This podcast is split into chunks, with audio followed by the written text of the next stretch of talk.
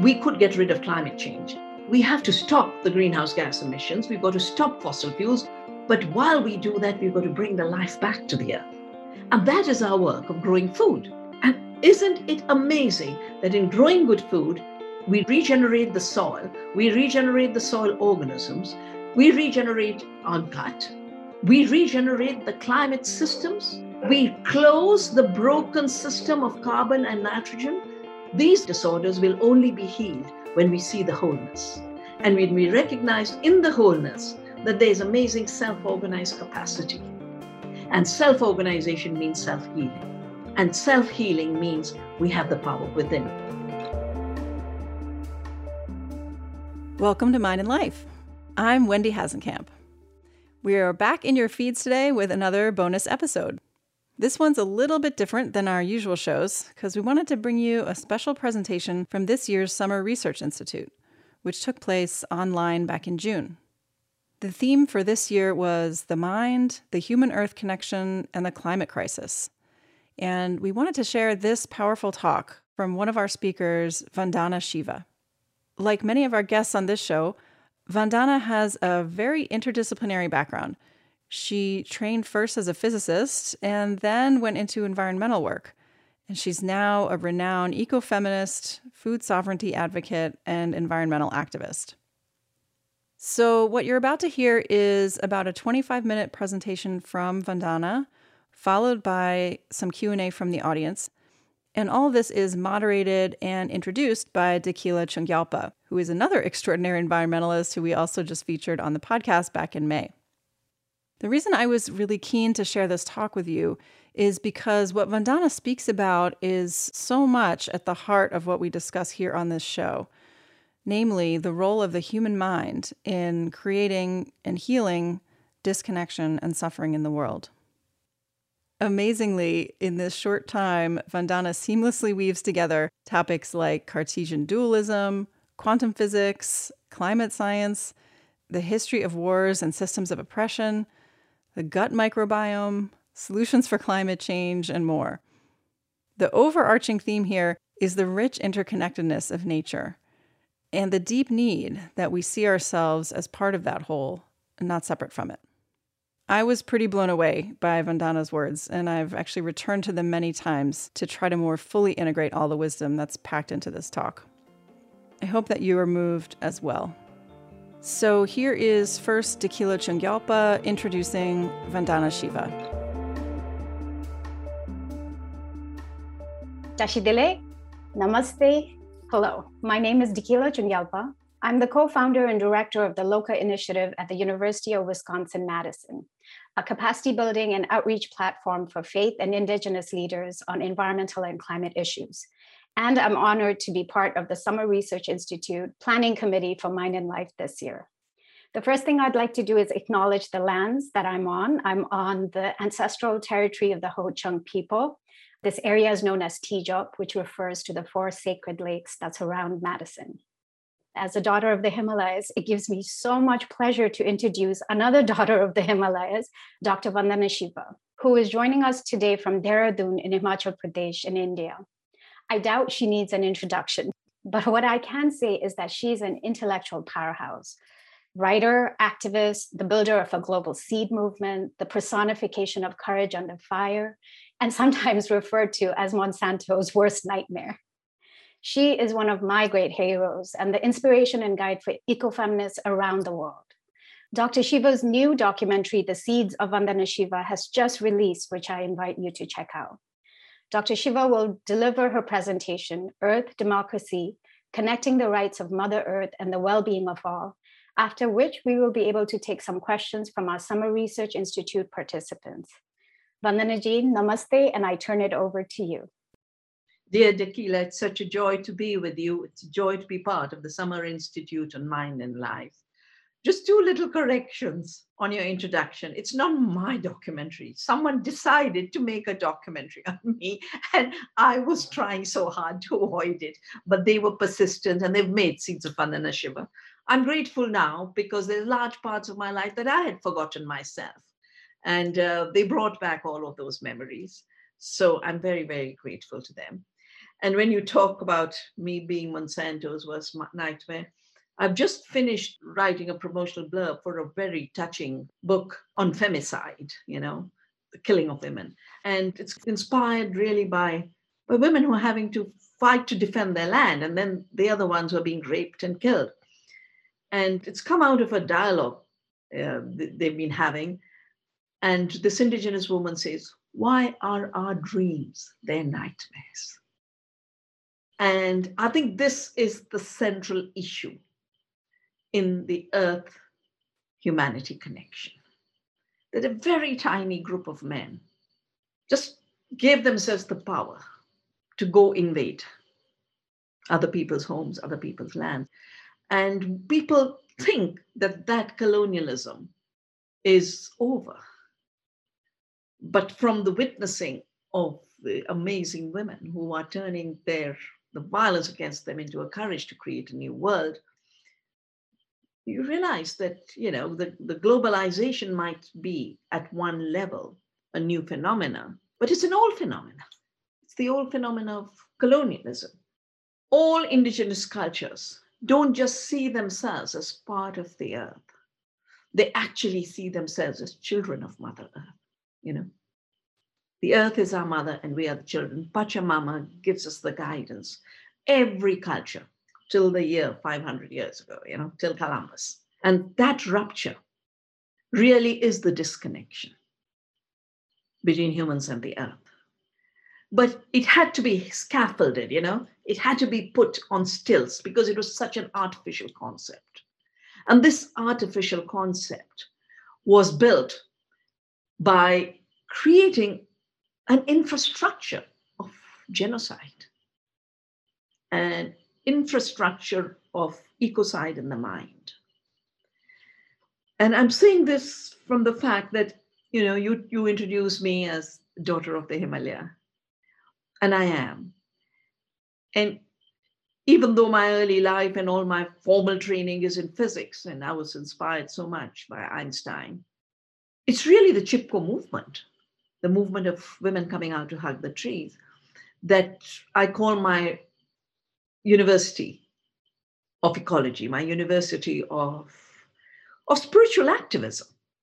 And so I learned my non separation through quantum theory as a discipline, but the philosophy on non separation of us being part of the earth really comes from Chipko and then all my engagements now over five decades with movements. The thing that troubled me a lot was why do women always rise? You know, why do the women of Chipko rise? Why do the women on the coast fight shrimp industrial aquaculture? Why do the women victims of Bhopal continue to stand in resistance even today against the injustice of 1984 when thousands died when a pesticide plant leaked the city of Bhopal? And in trying to understand that and answer that question, I wrote Staying Alive and went to the roots of the thinking that naturalize separation from the earth, that naturalize violence against the earth. And you know, when you're doing physics, you do physics. You don't read the big men who were the fathers of modern science. Yeah. You don't read the Bacons and you don't read the Descartes. In philosophy, you do maybe, but not in physics. So, but I read them all. I read them all, and and this structure of disconnection, you know, the intellectual architecture of disconnection was laid in that period. But that period was also when, on the one hand, people who continued to believe they were part of the earth were defined as witches. Most of them were women. Nine million were killed in Europe. Nine million. It was a genocide taking place exactly at the same time when the indigenous people of North America were being wiped out. And it is time for us to bring those two streams together. The witch hunts and the witch hunts of the indigenous people, they were because they were both about forcing separation. How dare you think that you're part of the earth? That is dangerous thinking. That makes you a witch. And coming back to this beautiful book I'm just reading to write a promotional blurb, they basically, you know, they're talking about the witch. And then they're saying, and we have come back. you know, the end of this book is we are back. We are not going to give up. Um, Bacon said that we have to torture nature and make her our slave. Now, Bacon was the Chancellor of England, was also in, in charge of the witch hunts. So he was bringing all his torture mechanisms into his thinking of science. And he wrote a book called The Masculine Birth of Time, because the idea of a Mother Earth was a feminine idea, and that had to be killed. And then he writes that we have to create this slavery of nature, and we've got to dominate her in order to have our dominion over the world. So, imperialism of the mind and imperialism as a colonial project went totally hand in hand. But then you had, you know, most people don't realize how Cartesian our thinking has become. You know, how everything has been reduced to measurement, quantification, size, weight, qualities have just gone, relationships have just gone. And that depth was shaped by Descartes, who writes in his methods, he actually says, I am a thinking mind, being. You know, he says, I'm a thinking thing. You can't see himself as a being because you can't be, you know, being means to be alive. Yeah. I'm a thinking thing without a body. Now just imagine that. Just imagine. Thinking thing without a body means I'm not of the earth because the body that connects us to the earth, of course, our consciousness also connects us to the earth. But if you have forced your consciousness down the line, saying, I think and others don't, because the others are too bodily, they're still creatures of the earth. And sadly, that period didn't just separate us from the earth, it separated the mind from body and created a very artificial idea of what the mind is very Cartesian, very mechanical, very militaristic, and also very privileged because it didn't just deny the mind to an intelligence to a living earth and every one of our organisms, every plant, every microbe, every seed, her whole complex systems as Gaia. You know, James Lovelock called her Gaia when he realized that she creates her own systems of climate. He says she is a living organism. And Gaia is the name of the earth goddess in Greek.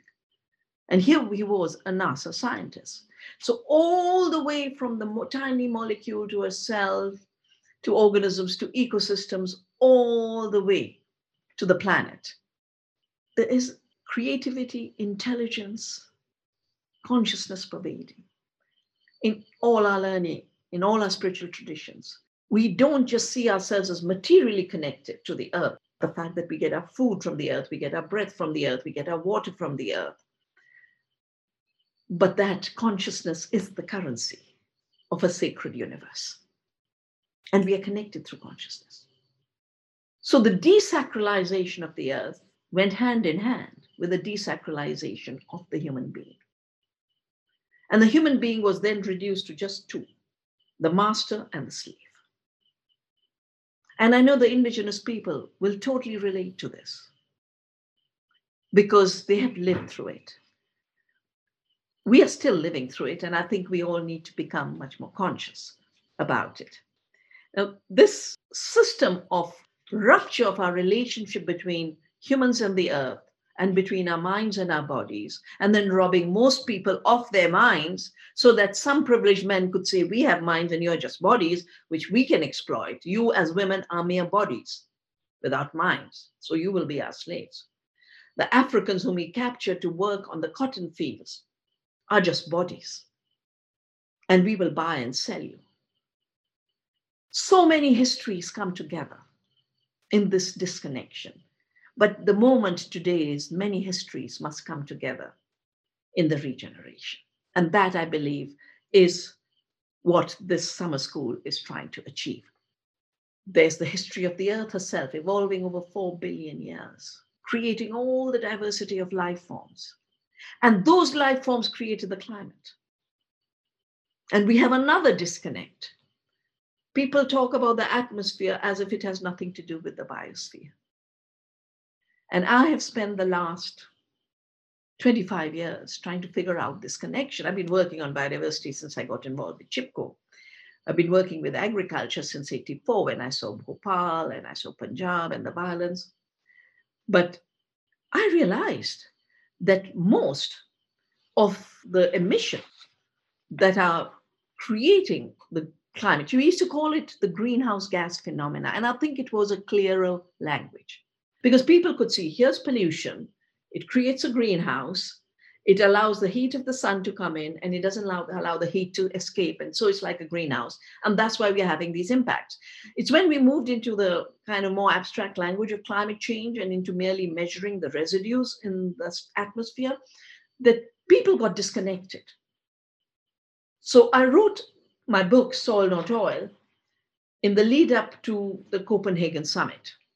And I said, whether it is for emissions or it is for bringing down emissions and creating a non fossil fuel world, we have to reconnect not just the humans and the earth, we have to reconnect different parts of the earth and different aspects and dimensions of the human being. That is the moment we are in. That's the emerging moment of reconnection, of regeneration.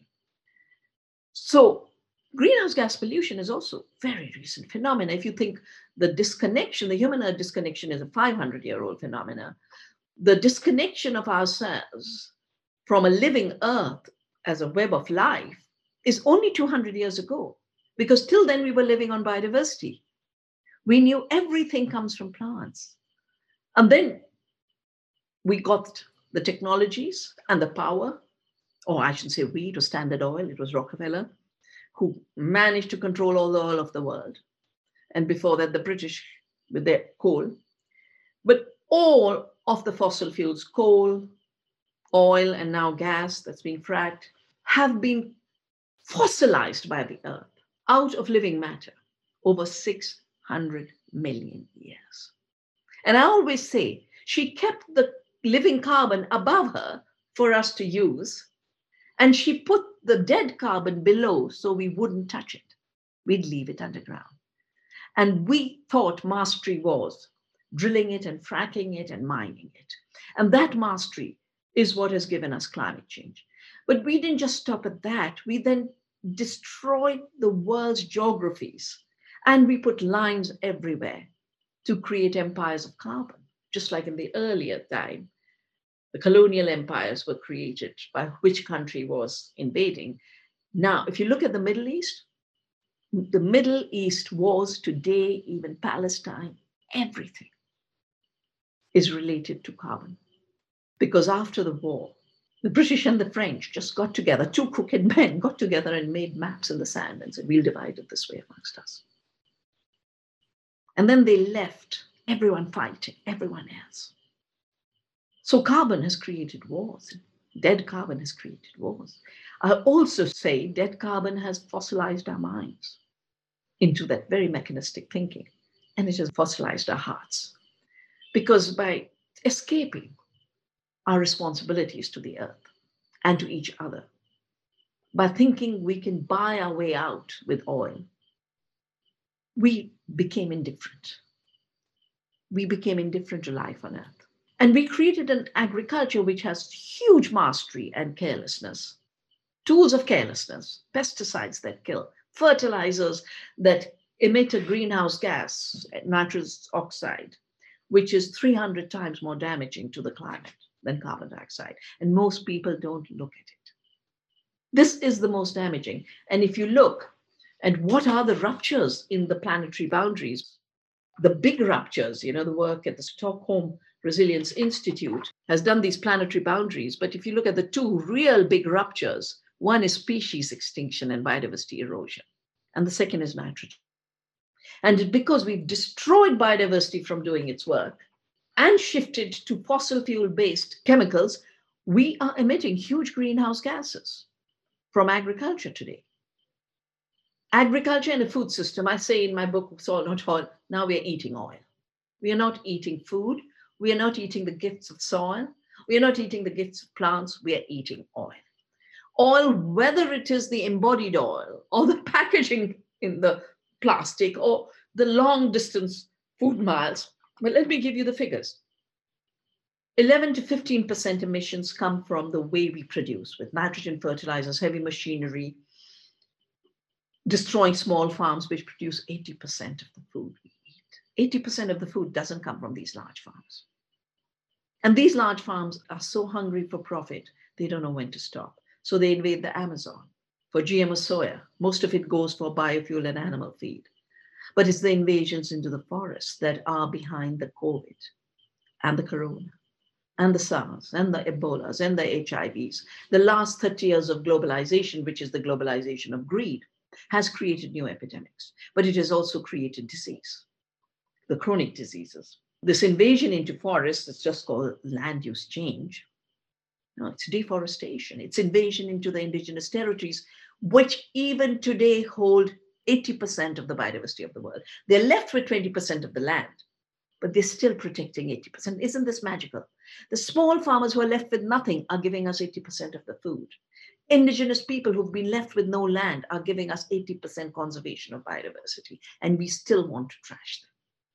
The small farmers and the indigenous people, because of this separation in the mind and the idea of conquest and the idea of mastery. And then we take good food, which we could eat fresh, local, biodiverse, organic, and mess it up and turn it into ultra processed food, which is 75% of the chronic diseases. You know, Monsanto doesn't exist anymore. It was bought by Bayer. So I had to find a new friend. And my new friend is Bill Gates. And Bill Gates is so desperate for us to never eat real food again. He's so desperate to patent every seed and patent all artificial lab made food. But all sacred traditions see food as sacred, see us as embodiment of food. So if food is hyper processed, transported, packaged, Amazon is now, Amazon has a grocery, and I look at it and I hold my head in India where, you know, the vegetable guy comes to your doorstep.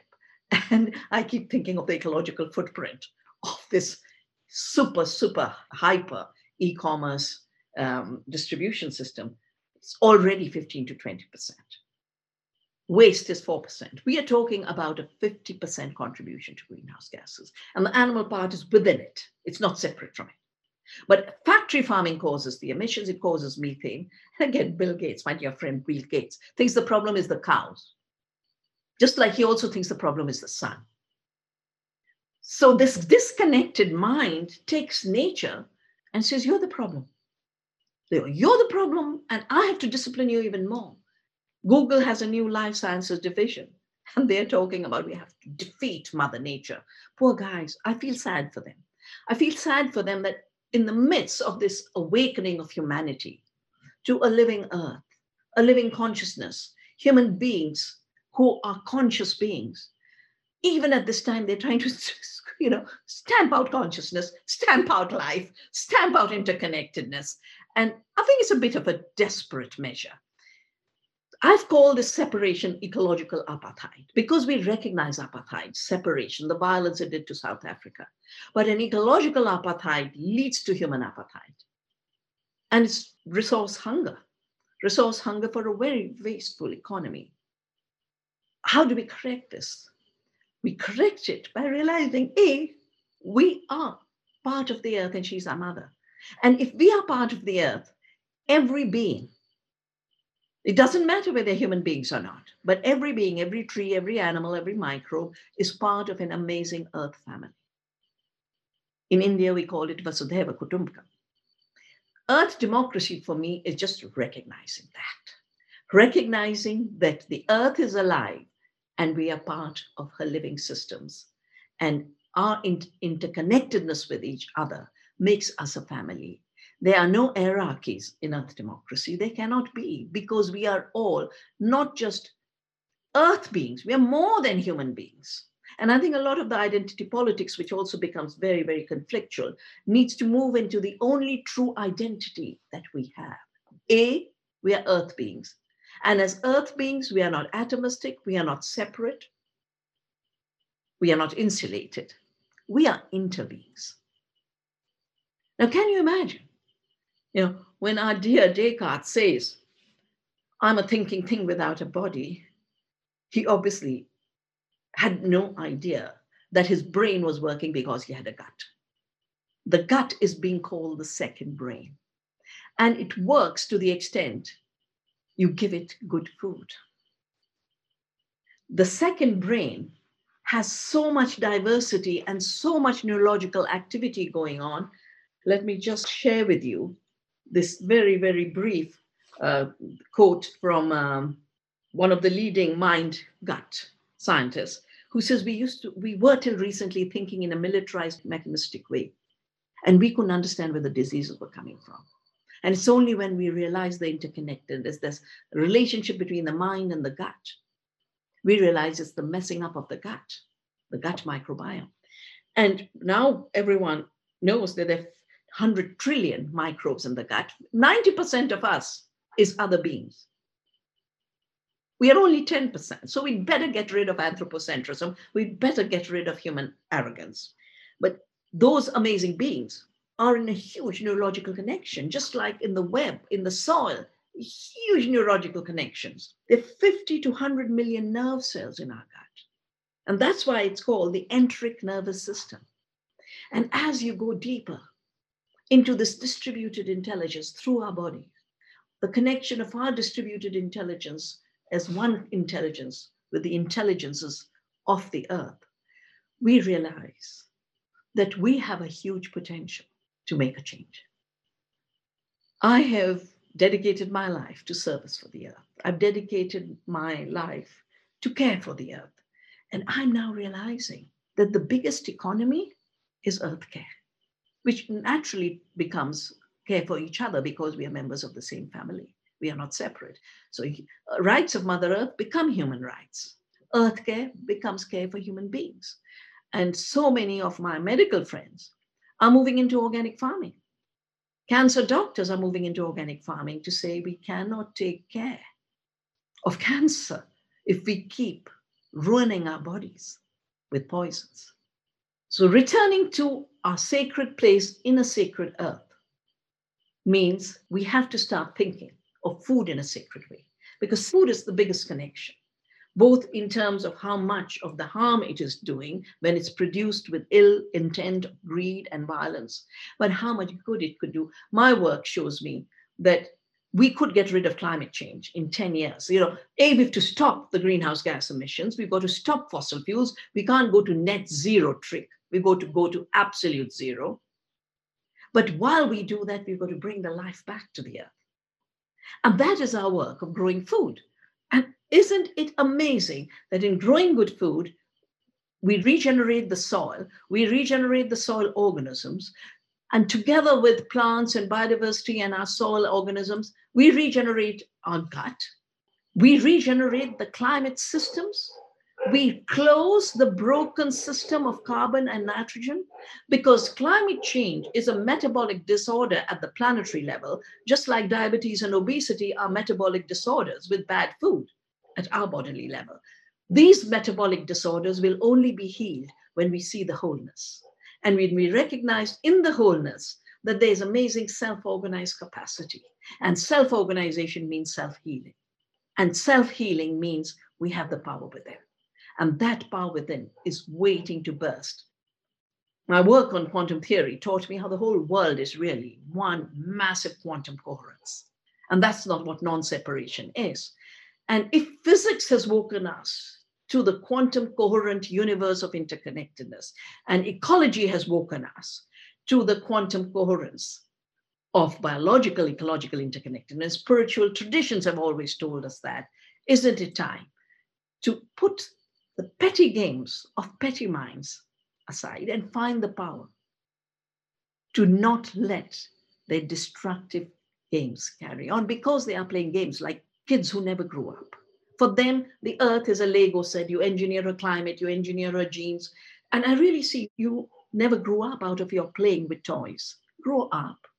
Grow up and be part of the sacred universe. It's a joy. Thank you.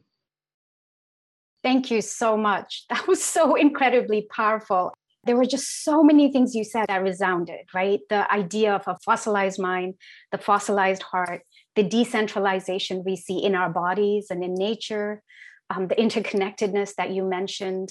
I know you've talked a lot about the self organizing principle at the cellular level in the earth and what we're seeing in community as well. So um, I'm sure we have a lot of questions from our Summer Research Institute participants. So I'm going to turn over now to the Q&A section.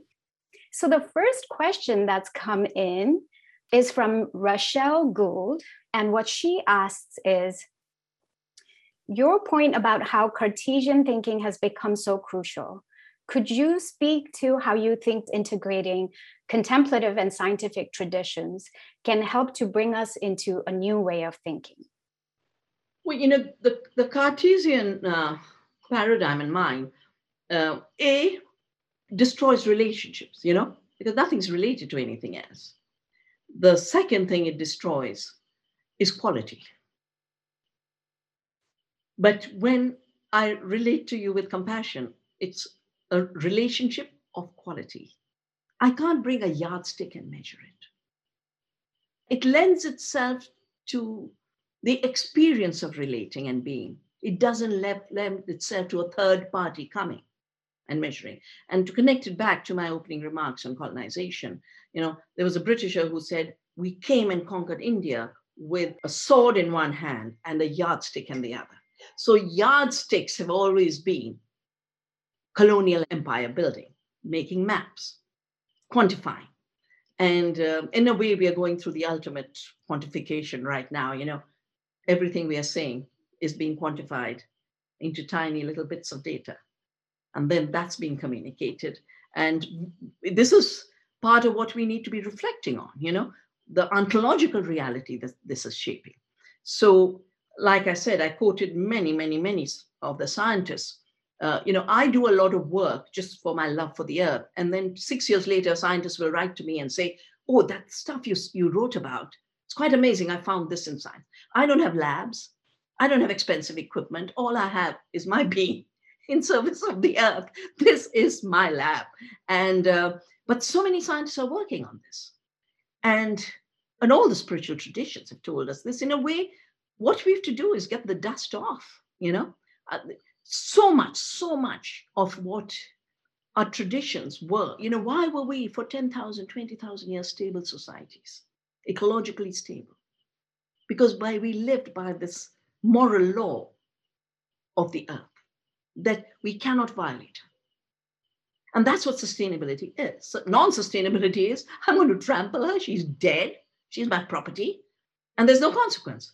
So both spiritual traditions and science are coming there, except that the science, the only place where you're getting real science are scientists who are not in the pay of corporations. Because the minute there's money, they make you fake science. So there's a lot of fake science going around. I mean, I've lived through it with the GMO debates and the Monsantos, you know, the Monsanto being, me being Monsanto's nightmares because I just stuck my throat, truth. I just stuck my truth. I, I knew the seed is living. It's not Monsanto's machine. It's not Monsanto's property. Um, so yeah, both both are totally converging, but you have to look at mm. independent science that is mm. seeking how things work, not in the service of what I call money making. Mm. Uh, we have a question from Beth Blissman, and I can see your hand is up. Beth, would you just directly ask the question of Vandanaji? Yes, I had a question, particularly from a US context. Um, for those of us women who are who are doing the work and joining you in recognizing the real value in life, especially of seeds, I'm wondering about your favorite and best strategies for working with men. And there seem to be so many in our country who don't yet understand how patriarchy harms them as well what are your best strategies for working with men in that current setting to bring them to an understanding of Earth as Gaia, as a living being, and um, bringing them closer to what you're talking about? Thank you. What I've learned over these many years is those who have enjoyed a position of power and treat it as natural, as the natural order of things. If someone shows how artificially constructed it is and upheld by assumptions, and you try and argue that out, it never works. There's more polarization, there's more defensiveness. So invite them to be part of the good work. When, when you save a seed and plant a garden, you don't have a debate about patriarchy. You just get rid of it because, you know, a man and a woman in a garden are equal earth citizens. And let me just mention for people who want to, um, you know, have more of, of these kind of issues, I, we offer a course in October. We, I call it now Return to the Earth, but it is everything to do with how to farm with love and uh, respecting the earth. So we talk about living seed and everything we need to learn about seed, living soil, everything we need to do to regenerate the soil of the different ways of composting, um, living food, how food itself is the currency of life, but food and health and food and nutrition, we have an amazing team, team of doctors who, who work on it. And then, because this is what's troubling people with the COVID, the lockdown, uh, economy collapsing for the poor and increasing for the rich. You know, the poor have lost 3.7 trillion. When I say poor, it's the working people everywhere. 3.7 trillion evaporated. 3.9 trillion more money made by the billionaires. So the economy of food has to be a place where we turn for regenerating new economies. And we've got to be very creative about it. So we also talk about local living economies and circular economies. So go to the navdanya.org website or key in Navdanya Earth University courses, and you'll find the details. And we welcome many, many of you to join me in this journey because it's a hard journey, but hard doesn't mean not joyful. Mm. You know, having a baby, labor, the word labor comes from the word birthing. And when you get into labor pains, of course it's painful, but out comes this amazing baby, you know? So the idea that you can have fruits without labor is the other fossilized idea. Because what was fossil fuel getting rid of? Work. What is digitalization getting rid of? Work. So reclaiming work as sanctity, I think is part of our work. And that's where we become equal, men and women, brown and white, yeah? all, all the colors, all the richnesses that have been made hateful hierarchies can be turned into joyful horizontalities. We have a question that's come up on sacredness several times by several different people. So I'm going to try and merge them. Audrey asked what your definition of the sacred is. And in relation to that, Pooja Sani's asked, what are practical steps to bring this awareness of sacredness to youth in particular today? Yeah, for me, sacredness is that which is not violent, yeah, inviolable. And that means you recognize the intrinsic worth, the intrinsic value, the agency, the autonomy, the self organization. And the minute you recognize that, then in your mind, you draw the lines of what you cannot violate. So ecological limits come up and ethical limits come up, and they become part of your natural functioning. You know how not to violate. You do that in family, don't you? How not to violate space. You learn how to carve out respect for each other. Well, the beauty is nature does it all the time. Nature does it all the time. Constantly creates more space for the other and does not take space away. Now, that I think is the learning from nature. I mean, quantum theory taught me non-separation, but it what could could not teach me is the living processes. And what I'm now waking up to is the economy of life is an economy of giving. And an economy of giving creates more abundance.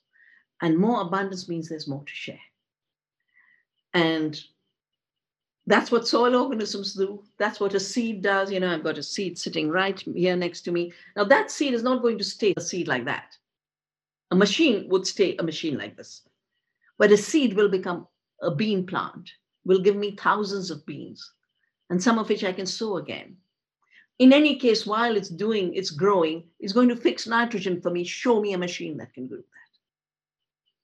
And will give us free nitrogen and will give us healthy protein this is what we have to learn from nature, and that is the sacred. The, sacred means reverence, respect, and recognition of non violation. So beautiful. Thank you so much. So, we have another series of questions around restoring the relationship with nature. Um, Azure asked, How may we encourage and restore the relationship with nature at a grassroots level? And I see other questions. So, what I'm going to do is ask Victor, who has his hand raised, to ask his question directly. Yeah. Hi. Thank you very much, Vandana. Um, my question is um, well, I'm from Colombia, South America. And here you see all the times indigenous populations telling us once and over again that Mother Earth is our mother, that we're in a sacred connection. And you see, uh, like all day, every time, big companies um, trying to make those peasants, the 20% you talked about, part of the market, part of their production chain.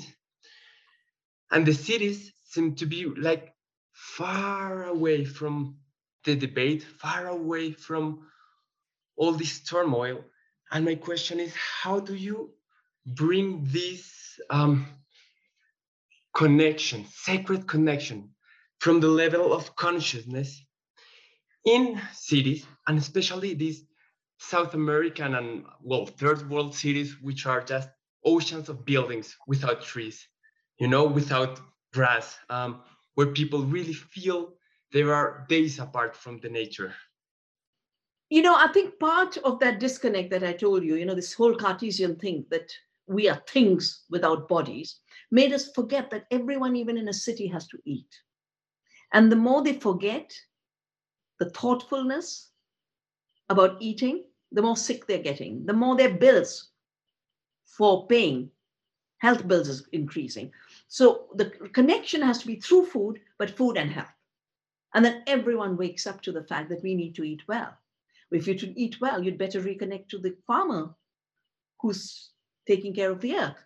So your reconnection then allows the farmer to also stay on the land. And that's why I say conscious eating is co production because you're joining the earth in your mind, you're joining the farmer, and you are becoming the countervailing force to the big corporations by being the caring partner with the farmers. And this is the work we'll have to do. It won't happen overnight, but things are happening. You know, earlier this evening, I was addressing the Sri Lankans. Sri Lankan government has said we are going to go 100% organic. They've banned chemical imports. A country, a whole country. I work with seven states in my country, Sikkim. I worked with the chief minister there to make uh, Sikkim an organic state. Doesn't always work to 100%, but I'd rather have 100% commitment and maybe a 1% failure than 100% commitment to spread disease and poisons. Next, we have a question from Matthias, who's 10 years old, who is in Brazil. His question is What can we as the young generation do to help all of us and Mother Earth? well, love, love her. First, become aware that she's your mother. Then just like you give your your mother love, give Mother Earth love. And how do you give Mother Earth love? I keep saying, grow a garden. And the garden can begin with one pot in your windowsill, you know. Never make an excuse, you know. When I started to save seeds, I could have made a huge excuse. I said, oh my God, Monsanto wants to own the seed, but I'm not a farmer. And I know nothing about seed. And I could have sat back. I didn't know anything about seed. I taught myself. I started to reach out to farmers. I started to farm now. So begin with whatever steps are available to you. But when you have love that is deep enough, the small steps come. But the garden is a place to begin. And we have this decade to turn around this world from being wars and distress and COVIDs and coronas to being gardens of health, gardens of hope, gardens of happiness.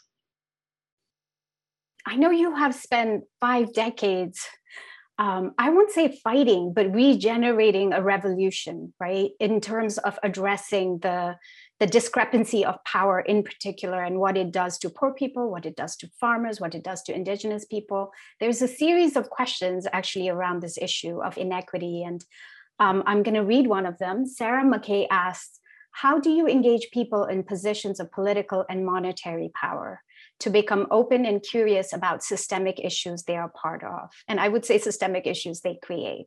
And then not rush to solutions due to distress that may arise.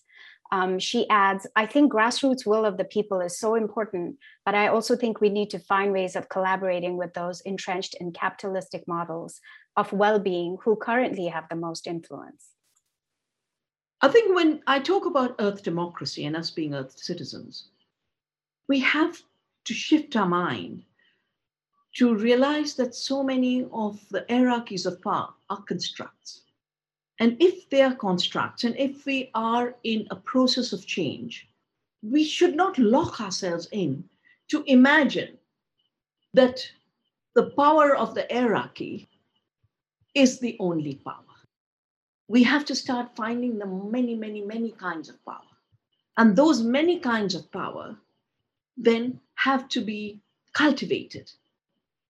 They don't just happen eh, you know the seed is there but if i don't take care of it it won't give me a plant. If i don't give it fertile soil it'll be a very very low production. So you have to cultivate. You have to cultivate. And i am such a dedicated believer in diversity at every level in biodiversity in cultural diversity in diversity of intelligences and in diversity of political strategies and that means that different people are effective in different alliances. It also means in different times in particular societies' histories, different things. I've written most of the laws related to biodiversity in my country, you know, but there's windows when there are enlightened governments. Like right now in Sri Lanka, there's a government that says we go on organic. Yeah. If doors are open, you work with them. When doors are closed, you work wherever there is an opening. But I would say never fall into the trap that uh, the 500 year trap of separation that money is power. Money is the power to extract, but money is not the power to give. And that's why I always say use money as a tool, use money as a servant, but don't let it ever become your master. Use tools and technologies as a servant, but never let the master's technologies become your masters. Um, I'm going to turn to people who have their hands up so they can directly ask. Um, Carissa, would you like to ask your question directly? So, my question is as an educator, I'm aware that we perpetuate the systems of disconnection. Um, I think our children come into our K 12 settings, young children are very connected to the earth already. They're connected to each other. They have that depth of interconnection. And then in at least in the West, that that disconnection starts in our educational system. So my question is, what is maybe um, a way for us to begin to to change that sense of separation that kids get at a very early age um, coming into the school system? It might sound repetitive, but I would again say garden.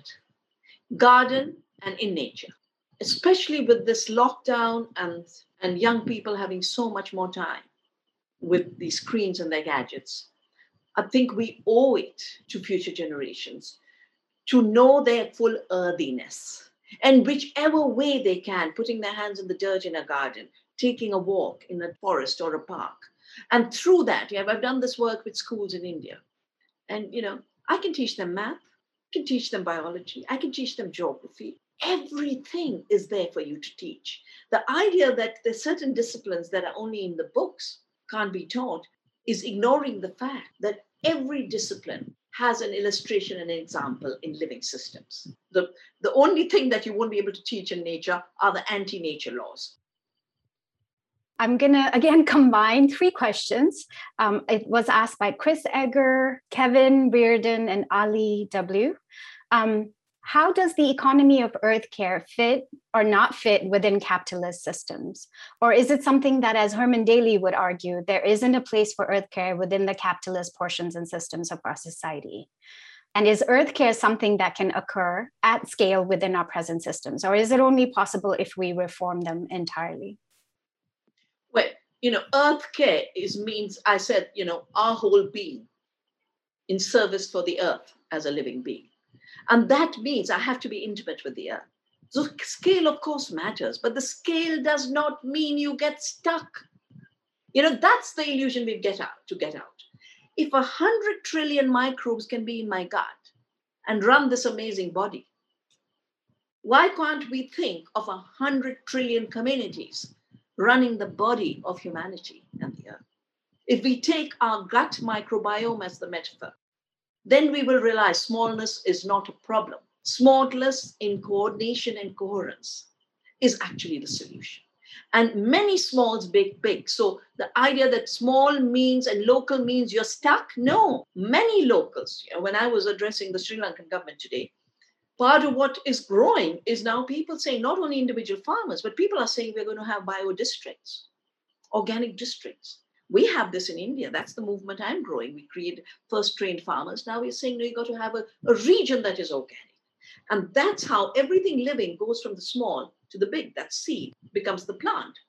And I don't think we should take constructs of the last 400 years and try and force them to have a longer life. When their life is over, they'll fall dead like a leaf that whose time is over.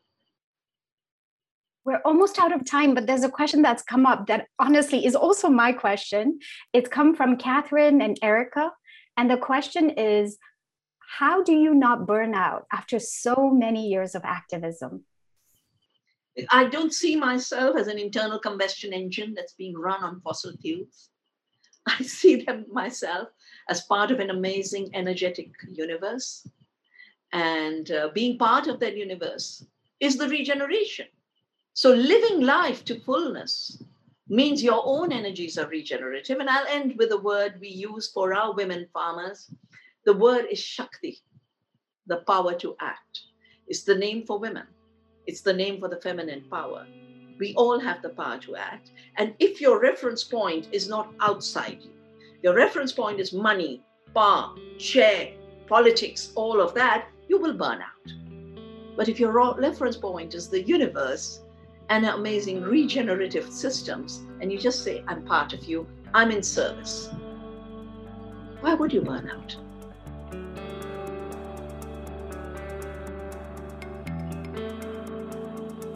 This episode was edited and produced by me and Phil Walker.